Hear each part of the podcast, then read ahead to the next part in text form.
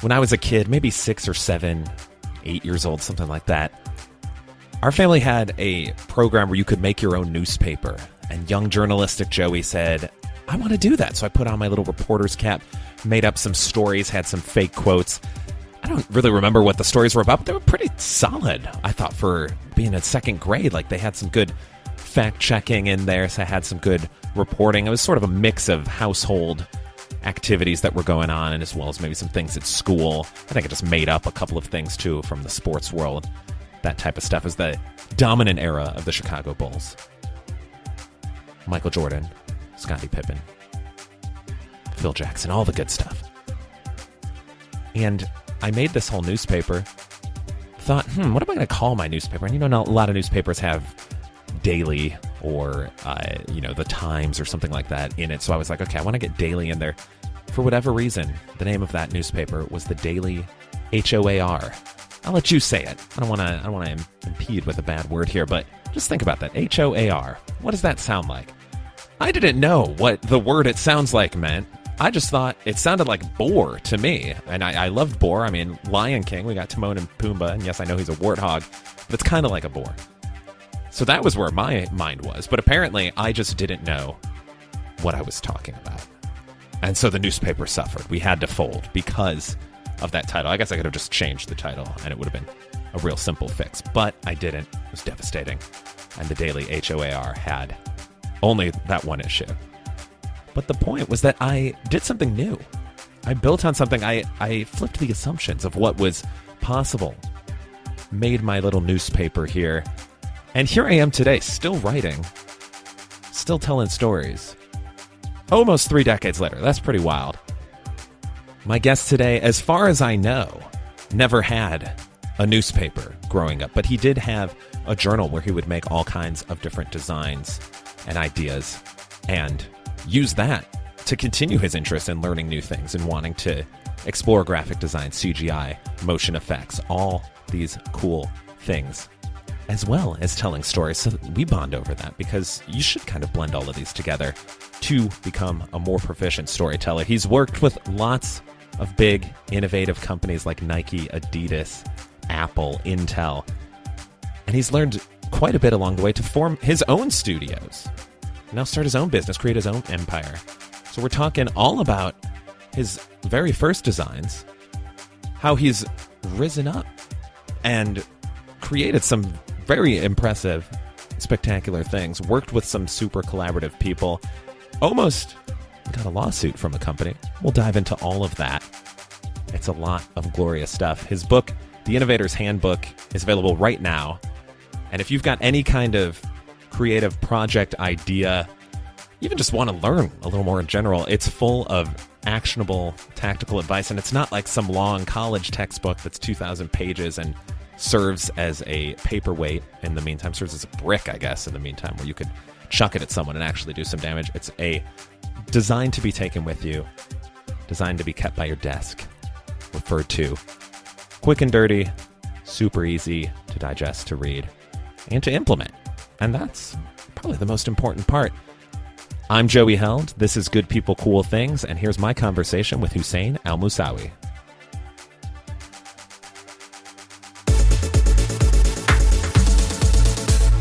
You give us your name and elevator pitch, but also the type of elevator that we're riding on? All right. Uh, so my name is Hussain Almossawi.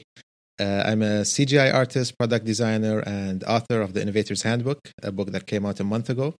And I run my own studio called Musawi Studios, where I work on uh, digital worlds and physical worlds. I try to blur the lines between the two. Do you remember the first thing that you designed where you were kind of like, okay, this this might be something here?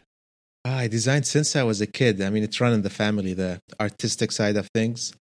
Uh, it's really tough. Like, if I want to go really back, I remember I had like a small journal that I used to mm-hmm. just sketch some uh, futuristic ideas.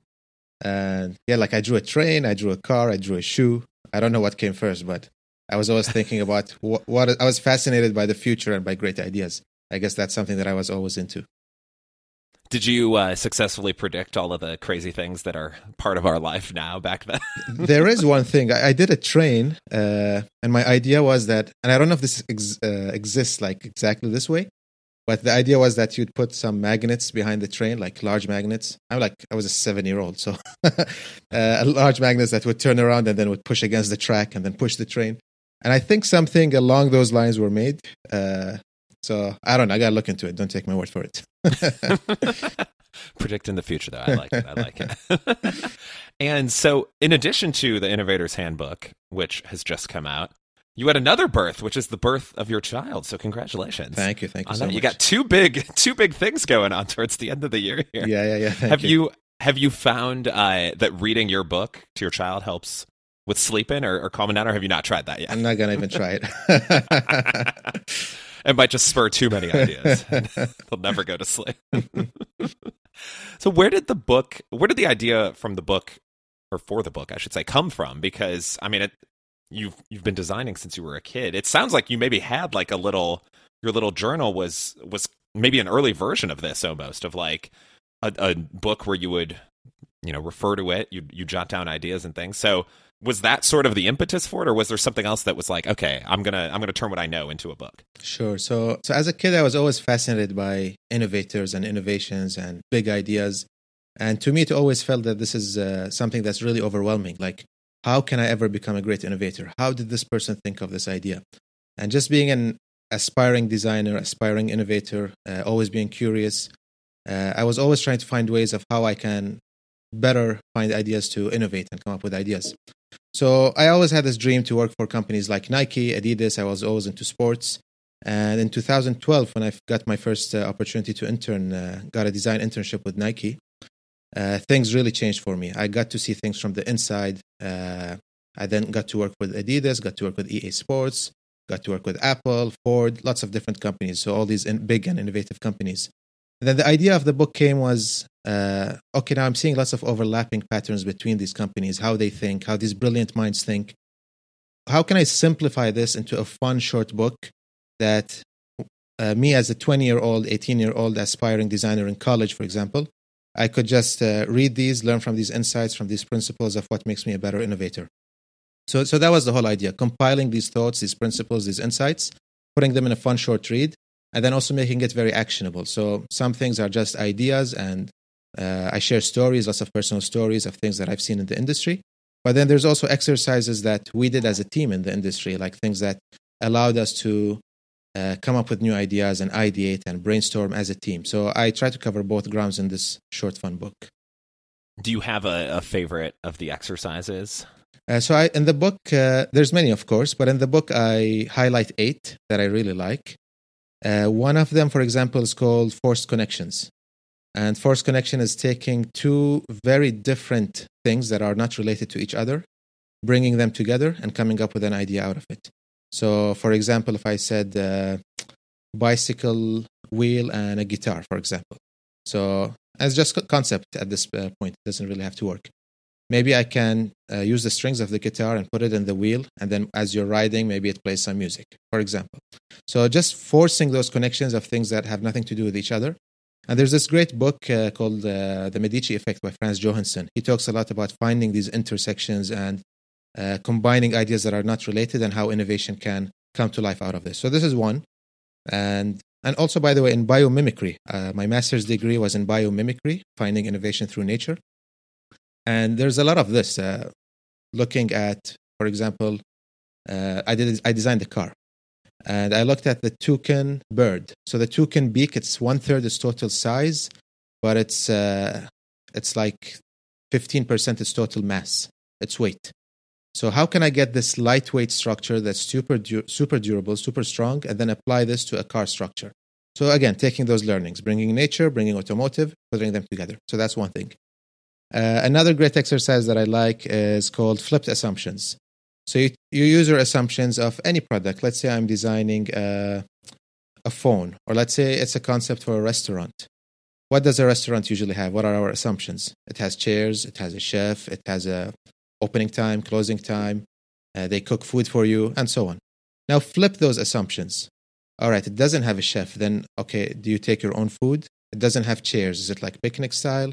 It doesn't have this. So, so it just allows you and forces you to look at things through a whole different lens and with a new perspective. And sometimes some ideas work, some don't, and it's totally fine. But uh, again, like how can you be pushed to think outside of the box and think of new ideas that you never thought of? So those are two that I really like and enjoy. I like it, and the uh, the bicycle and guitar. A good reminder that I, I both need to replace my bike's tires and uh, my guitar strings. So good. I like it. That's how I'm. That's how I'm pairing the two. Is I've got to get these done. oh, we'll we'll talk some more about some of the companies that you worked at. It's a little teaser for the top three, so entice people to stick around. But I always think with these innovative companies, you know, you hear you hear about them, or if you've worked for them, you you experience it up front. And I've worked like I think I've been pretty lucky to also work for companies that are very big on innovation and and will actually allow you to explore something or you know go after something that maybe another company might be like no that's not part of your job description. Like just just stay in this line here. So i was curious have you ever gotten pushback or resistance on something? And how like how did you get through that? Yeah that happens of course everywhere you work anywhere you work. Small companies big companies there's always pushback and there's good pushback and bad pushback. There's i've worked with teams that are super positive uh, teams where we bounce ideas off each other I give them an idea, they don't like the idea, but also how you react to an idea. So there's something called the power of and. Let's say you give me an idea, I can easily, uh, like, let's say you say, let's design this phone, but it should be a red colored phone. And I don't like that idea. So I can say, yeah, that's a great idea. And maybe we can also try a blue color. So just that power of and, it really keeps the momentum and keeps the positivity in the team. And I've seen lots of great ideas come out of small teams, big teams, but positive vibes. That's the number one thing. And I've also been on teams where negativity has killed ideas from the very beginning of ideation due to jealousy, due to uh, people just not wanting other people's ideas to come out, you know, if it's not their idea. So, so to answer your question, I'd say choosing a positive team, that's number one. And from your uh, perspective as a designer, as an innovator, also being very open to uh, like not being arrogant and saying that your idea is the idea because how innovation really works is you plan to go from point A to point B, but you usually land on point C. So allow for yourself and for your team to push each other and to move you forward to that point C, which is the innovation territory.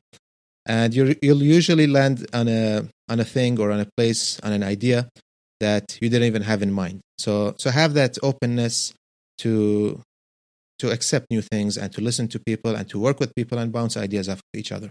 So that's definitely a well needed thing in innovation.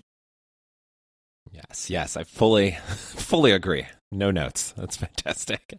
And I, have you found that I mean I I think, you know, the the advent of technology there's many people that I have worked with who I've never met in person. You know, we're doing this call from from different locations. Have you found that that's ever been a limitation on innovation or does it does it kind of expand it almost too because it's like hey we're you know we're not right in the same room it's maybe not like the the energy of that room is is in both of us like we've each bringing kind of our our unique flair to it do you do you think that i guess distance is is is beneficial for innovation or is it is it a little stifling for it I think it's an advantage. And of course, it comes down to the person. Like, do you prefer to work with people like in an office? Do you like to do things online? But I worked, for example, with a designer in Albania, uh, Marin Myftiu, and we designed we designed the Jaguar concept car. We designed a N-Cycle electric bike, which got lots of awards and recognition around the world. Uh, and the N-Cycle was the project that allowed us to meet each other in Germany, and we presented the bike at Eurobike. And then we designed the N3 and a couple of other projects. N3 was a three-wheel electric trike. So if it wasn't for working with people online and from a distance, I would have never met Marin. And I wouldn't have met other people that I met through Marin. And he wouldn't have met people that he met through me. And we wouldn't have had this friendship and this partnership and collaboration. So, so definitely it opens doors and it allows for people to, to get together that would have never had the chance. But on the other hand, also, I've worked with teams where it gets a bit more intimate. You're in the same room, you feel the positivity, uh, people are excited, you work much longer hours. Uh, so I think both have their own benefits, and it really depends on the person and the team as well. So who really keeps you going? Like with Marin, for example, we shared lots of ideas, we bounced ideas off of each other, even though we were in a distance. But those ideas really led to big things and had huge impact. And I felt good working with him. He felt the same.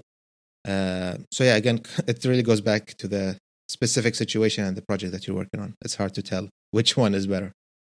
Yeah, I, th- I think the only time I'm I I would say like anti remote is if everyone else is in one room and I'm like the lone person not there, which I've occasionally had to do, you know, if I was sick or something and I'm like, mm-hmm. I still want to hear everything.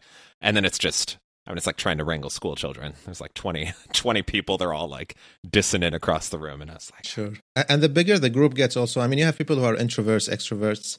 Sometimes you have amazing ideas and you just sit in the back. You're afraid to share your ideas. Uh, you're afraid of being judged. I think fear is like the number one thing that holds people back. And you have that situation. I mean, when it's a bigger group, sometimes people with the most amazing ideas are just quiet the whole time.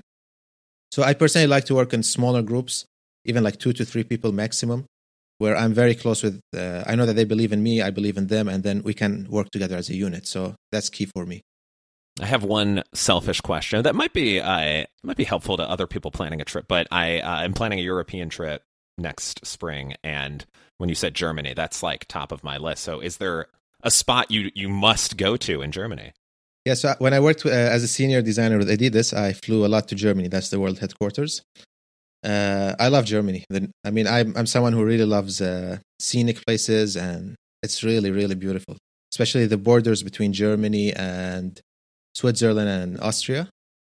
If you like nature, that's the place to go. Heaven on earth. Lovely. I love hearing that. That's that's what I'm mapping out so far. So Fantastic. We'll report back. We'll do a follow up segment in uh, in June, and we can talk some Germany. Something else that I I like in how you, you like this is a part of your bio is that you love blurring the lines between product design, visual effects, and storytelling. And I was just talking with someone how he's like I love like like writing and design should be something that are together and and a lot of times they do get separated. And so since you are blurring these lines, what are some of the ways you do that, and, and how can other people do that too? So I think this takes us back to the very first question that you asked about forced connections. When I'm when I'm thinking even about my process and the way I work. So, for example, let's say I'm designing a shoe, and when I was in the industry, uh, they used to have like one or two programs that where you could design the shoe in 3D, and that's it. That's the way they did it. But I never knew how to use those programs. I came in with a visual effects background, and I knew how to use programs uh, it might sound foreign, but it's called Houdini. Uh, it, they use it for like uh, movies and for games, and you do crazy effects in it, uh, explosions and fluid simulations and so on. So, so I came in with the idea of using Houdini to design my footwear and design algorithms to design my footwear, and it created a whole different set of outputs and things that were very unexpected and the team hadn't seen before. And the advantage was that I was using something that wasn't really meant for product design, industrial design. And I was bringing that into my process and designing shoes out of it. So, so that's how I blur the lines between things that are in the physical world, shoes, and the digital world, my 3D experience, and bringing those together. Uh, so it could be an aesthetic, it could be a functional thing where I'm taking data from an athlete's foot, then plugging that into my program, and then creating algorithms out of it, and then seeing the different outputs that I can have. It's just like AI design, if you've seen AI generated images recently. So it's the same thing. It's something that uh, we never used before. Now it's become a new tool that we can use for ideation.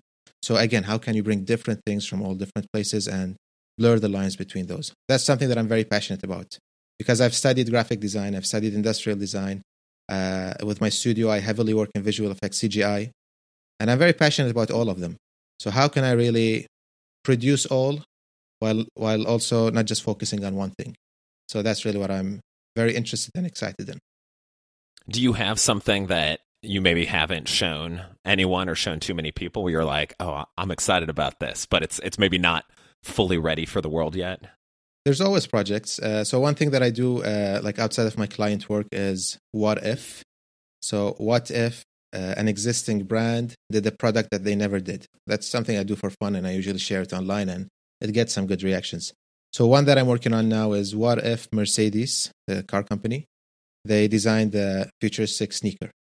So I'm looking at visual elements from like their concept cars and bringing that into my footwear experience and then producing a shoe that was never done before. I did the same with Tesla. What do Tesla soccer boots look like? And the conversation online gets really crazy. Like when I posted those, people even get creative. They chip in with ideas. Like maybe it's a football boot that can auto score it just uh, you know instead of auto drive, they can, it can just auto score. And people get silly and funny with ideas, and that's what design is all about. And it's those silly, funny ideas that really that I love because they're very futuristic, and we think that they're crazy, but then we start to ask the right questions. Okay, how can I actually do that? What if I am thinking of a shoe for 2100 uh, or 3000, year 3000? How can I make that happen in year 2022? So bringing the future closer to where we are today and then bridging that gap and then seeing, okay, maybe we can manufacture it this way, maybe we can design it this way, maybe if we did this or did this or did this. And that's what really always pushes the envelope. And that's what really keeps me going. I like it. I think Elon should be taking notes here. Like, let's get let's get a, a football boot and not worry about check marks on Twitter. Like that's that's going to bring in way more money. yeah, when I do these concepts, I'm always uh, worried it's either going to get a good reaction or a lawsuit, one of the two. so, so we did the Jaguar concept car, the one that I mentioned with Marin, uh, my friend Marin Myftiu. It was the same time that uh, one of I, I, don't remember exactly which car, but Jaguar was releasing a new car. This was in 2011, and it got a lot of exposure on different design websites, blogs. Jaguar magazine actually put it on their cover. That's how like excited they were about it. And then the next day, we got an email from somebody from the company, like, "Hey guys, I need some details from you." And like we were excited, you know, they're gonna buy the they're gonna buy the idea. That's it. we made it. Uh, actually, on Twitter, he reached out. He said he wants our emails, and then we we sent him our emails, and we were super excited, anxious waiting. so we got an email that it was uh, if you don't remove it or don't change the name of the car or don't change the logo, it was like uh, you know a lawsuit is coming your way if you. and we were super confused. Like it was on the Jaguar magazine, and then we have this guy from their PR team is uh, is threatening us for the lawsuit. So you know, it is what it is. Well, hopefully, I hopefully you you satisfied their requirements before. Actually, we were students action. at the time, so okay. And I wasn't going to sign anything or do anything, but but I learned the lesson at least. And also, there's a risk. I mean, some companies they're very sensitive with their brand, uh, with their logos. And it was a sensitive time, which we didn't know. Like another car was coming out, and people were talking about our car, not their car. so I, I, can see like uh, that it wasn't a good idea. But we were young students; it was done with good intentions. And then eventually we removed the logos and everything, and everything was good. And they were happy, we were happy. So, but yeah, it's an interesting story to tell. yeah, yeah. I always think, uh, and uh, you know, having having worked with large companies, like I fully understand protecting the brand, and and uh, yeah, if it's done with malice, I'm like, I understand that. But sometimes I'm like, I don't know. This this kind of seems like good good brand yeah, awareness. Like most people who do it, they do it out of love for the brand. Like yeah. I'm sure, like if you go on Behance, which is a design website, where people can post their portfolios and works. There's lots of concepts for Samsung phones, for iPhones. And people do it because they love the brand. They love Apple, they love Samsung, they love Ford, they love you know all these big companies. And as young designers, we look up to these big companies that, oh, I want to be at that level. I want to do something that is as cool as them. So it's always done with appreciation to the brand. But, uh, but yeah, you, you got to be careful sometimes. Today's sponsor is mylifeinabook.com, and it's a really special one for me because we don't often get to offer a truly unique, meaningful, and life changing gift to our loved ones. We're usually getting something symbolic, like a you know a chocolate that someone really likes, or a material objects like Boggle or Coup. I mean, Coup's a great game. Boggle, mm, I could take it or leave it, but I know some people. Peggy Hill, she loves some Boggle. Those gifts Sure, they're great, but they don't truly build a legacy for our loved ones. With mylifeinabook.com, you can give any close family member of your choice the opportunity to write their own life story for future generations. You get to learn everything about them, their biggest childhood challenge. For me, it was pull ups. When we had to do pull ups in gym class, I'd watch my other classmates who maybe weren't chunky kids. They'd do 10, 15 pull ups like it ain't no thing. I couldn't even get one. Today, you give me a pull up bar, I still probably can't get one. They're very hard. I don't like pull ups.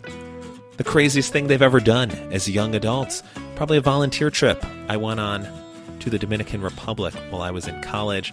It was a month of adventuring and helping build schools and teaching kids English. It was fantastic. I would highly recommend anyone do anything like that. Those are just two of the questions. There's much more. MyLifeInABook.com makes the process so so easy. Your loved one will get a question of your choice every week. You can either select from a suggested list or write your own. If you want to really ask someone about nature or their favorite travel destinations or anything like that, all they have to do is answer the question and provide a meaningful picture. At the end of one year, they're all gathered in a beautiful keepsake book, and you can order as many additional copies as you want. My mom, a few years ago, was going through some old photo books and had a lot of cool photos, but didn't have the context for all of them.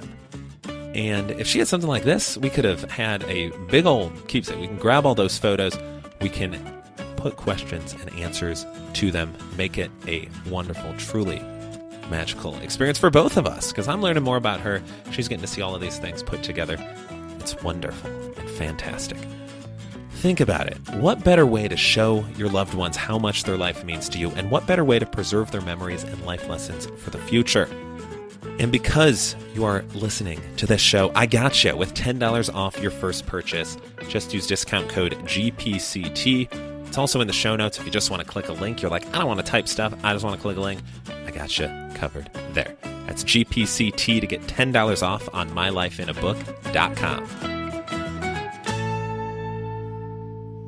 And perhaps that segues nicely into you starting your own business uh, back in 2019. And was that something that you you would always kind of wanted to be working up to, or was it just you were at a point where I'm like, hey, I want to do a lot of different work with with different people, and and you were getting a lot of requests. Like, how did that go from individual to to full studios?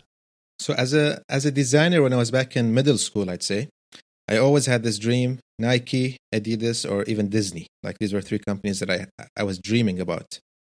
And I came from a small island called Bahrain. It's on the other side of the world, in the Middle East. Uh, not a lot of people know about the country. It's so small, not much going on there. But I always had this dream. I always looked at myself as a dream chaser.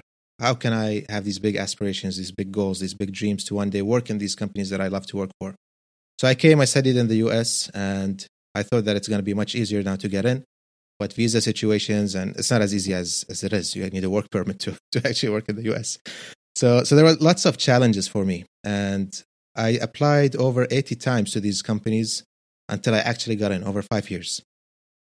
And I didn't give up. And that's the thing persistence and believing in your dreams, walking the walk, not just talking the talk. That's really big. So, long story short, I got into a design internship with Nike. I moved to EA Sports. I worked with Adidas as a senior designer. That was always my dream, working with signature athletes, uh, James Harden in the NBA, football players, and so on. So, my thing is, I always ask myself, I should never be satisfied. I should always ask myself, what's next? So, for me at that time, what's next was starting my own company. Like, I felt I was on the inside, I was in this big corporate bubble. I had lots of great experiences, met lots of amazing people. But what what's the next big goal for me is to start my own studio, build my own empire rather than be a number in a big company. At the end of the day, when you work for any company, you're just a number. And we see like when there's economic situations, they will just get rid of you uh, just the next day. Nobody will mention your name. So I wanted to create something for myself, create my own studio. And then through my own studio, I was uh, fortunate enough to continue working with Adidas, with Nike, with all these big brands that I always dreamed of and it's been uh, it's been a great experience. And again, of course, I'm asking myself, what is next? Do I want to keep growing the business? How do I grow the business? Who do I want to keep working with? What are some of the clients? How much money do I want to make? Again, keep pushing myself, keep pushing myself. Never be satisfied, because the moment that you think you've made it, I think that's the moment that you fail. Mm-hmm. I like it. And it, have you found that there's, you know, of the of those questions you all just asked, or or something else? Has there been something that's a challenge that kind of took you by surprise of like, oh, I, I don't know if I was expecting that. I always thought that, and I think lots of people think this, that you always have a dream company you want to work for. And you think once you make it, that's it. You're in the happy land and everything's good and, you know, you're just happy all the time. But it's just people. I mean, it's a big brand. It's a logo behind it that you're, you know, you're working in a closed office. But it's just people, the same problems that you have in any different company the jealousies, the egos, the politics, the gossip, the good people, the bad people, people who want to step on each other. So you see those closely, and to me, that's a very shocking thing. But then in the beginning, it was very shocking. But then as I moved between different companies, I saw that everywhere. So then you got to choose your battles. You got to choose who you want to work with. You got to choose the, your close circle, the positive people that you want to be with. And that was, I guess, a shocking experience to me that allowed me to think beyond working in the industry and starting my own thing and building my own team around me. So, so that was definitely like the biggest shock. Now, another question I always like to ask is a question you wish you were asked more frequently, and I think this this goes back to to kind of uh, you know reversing the uh, flipping assumptions, where I think most people would be like, "How can I turn my passion into a business?" But with you, it's how do you turn your business into a passion? So how do you do it? yeah, how do you turn your business into a passion? I think it takes us back to how do you turn your passion into a business. So the reason I started my business is because I had the passion. I always loved design. I always loved sports. That's how I got started into designing. And that's how I, I grew and I built my network, my connections, and that's what I do today because from day one, I always loved this. Never felt like work. It, I work 24 7 anyways. And not literally 24 7, but I work all the time around the clock. So I love it. I love what I do. I enjoy it. I enjoy collaborating with people. I enjoy producing stuff that people get excited about, creating experiences. So when I started my business, it was really an easy step that I had the passion. I had already freelanced a lot in the past. I had the connections. I had the network. Of course, when you start, there are different set of challenges. Like I learned a lot of things as a business owner versus just a designer working for a company. And having a strategy, growing the business, building a network, building a team around yourself. But I guess the number one thing is you shouldn't be overwhelmed by all of this. There's a lot of things that are involved. Just take baby steps. And when you start a company, you're not really an empire, you're just by yourself. You're doing the same things, but it's the way you market yourself, the way you brand yourself, the way you put yourself out there to the world, uh, the things that you do, the, your expertise, and letting people be excited about what you do and attracting new business to yourself. So that's that's the number one thing when I start my own business. Love it, love it. Yeah, I think it's it. But that point about you're still an individual when you first start, like it can it can feel like oh I'm I need to dive headfirst into everything, and I think that's just a great way to to scare yourself away from really really actually. Yeah, growing. like I've had friends who were with me in the industry. They wanted to start, and they were they were really scared of like simple stuff like oh legal contracts logo website okay it's all important stuff but you can start without any of that i mean to set up an llc in the states it's like 250 or 300 dollars it's nothing any accountant even yourself you can set it up and that's all you need you don't even need that you can even start without that as a freelancer so it's really easy but we sometimes are overwhelmed by the different things that are out there like we think company we think it's this huge thing I need an office, I need a space. No, you can work from home. I mean, COVID taught us all that we can all work from home. So there's a lot of ways to cut costs. There's a lot of ways to do things easier.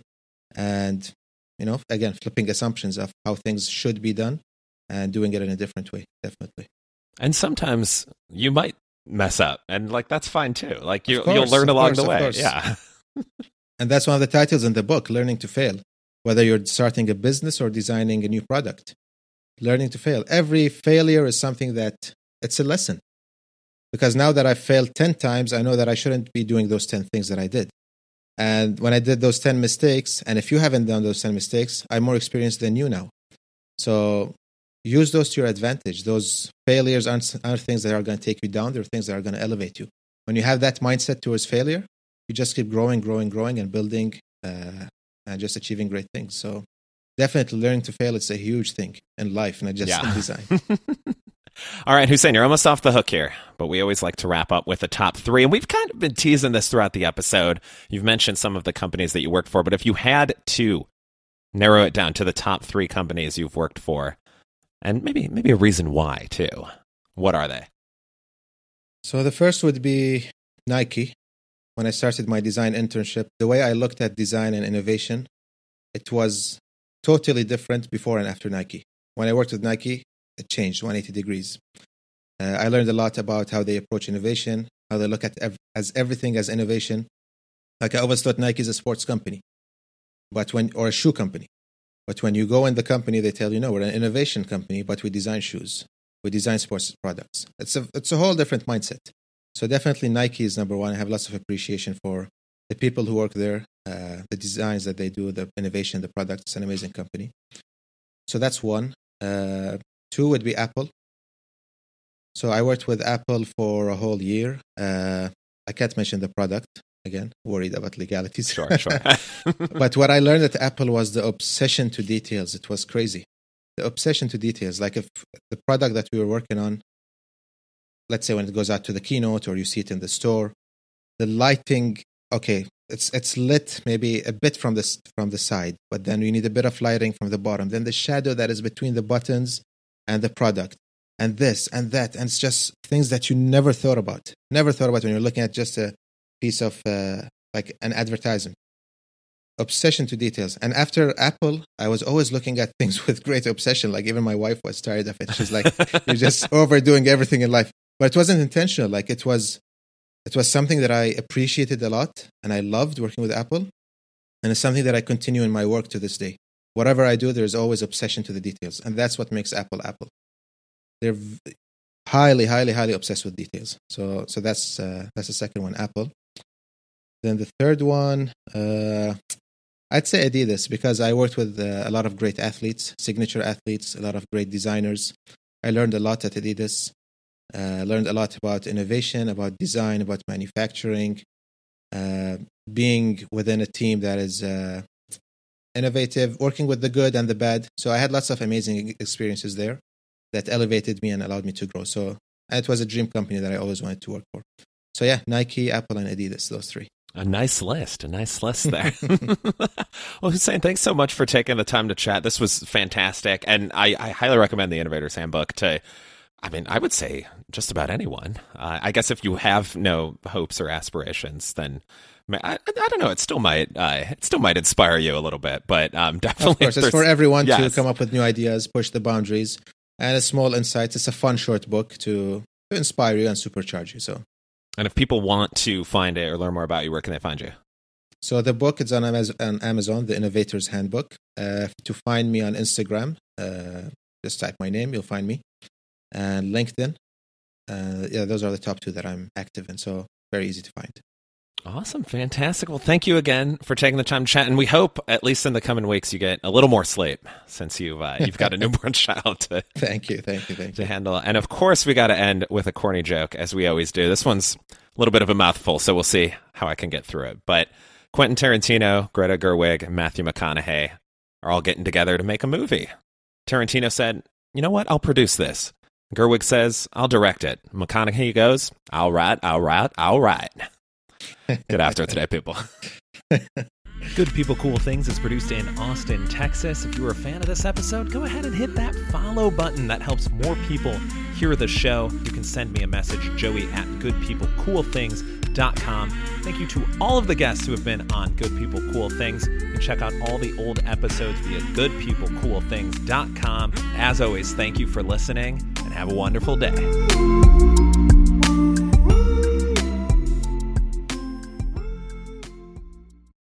Mary redeemed a $50,000 cash prize playing Chumba Casino this year. I was only playing for fun, so winning this was a dream come true. Chumba Casino is America's number one social casino experience. It's serious fun. With over 80 casino style games to choose from, you too could win life changing amounts of cash. Be like Mary. Log on to chumbacasino.com and give them a whirl. That's chumbacasino.com. No purchase necessary, void or prohibited by law. 18 plus. Terms and conditions apply. See website for details. The voice in the preceding commercial was not the actual voice of a winner.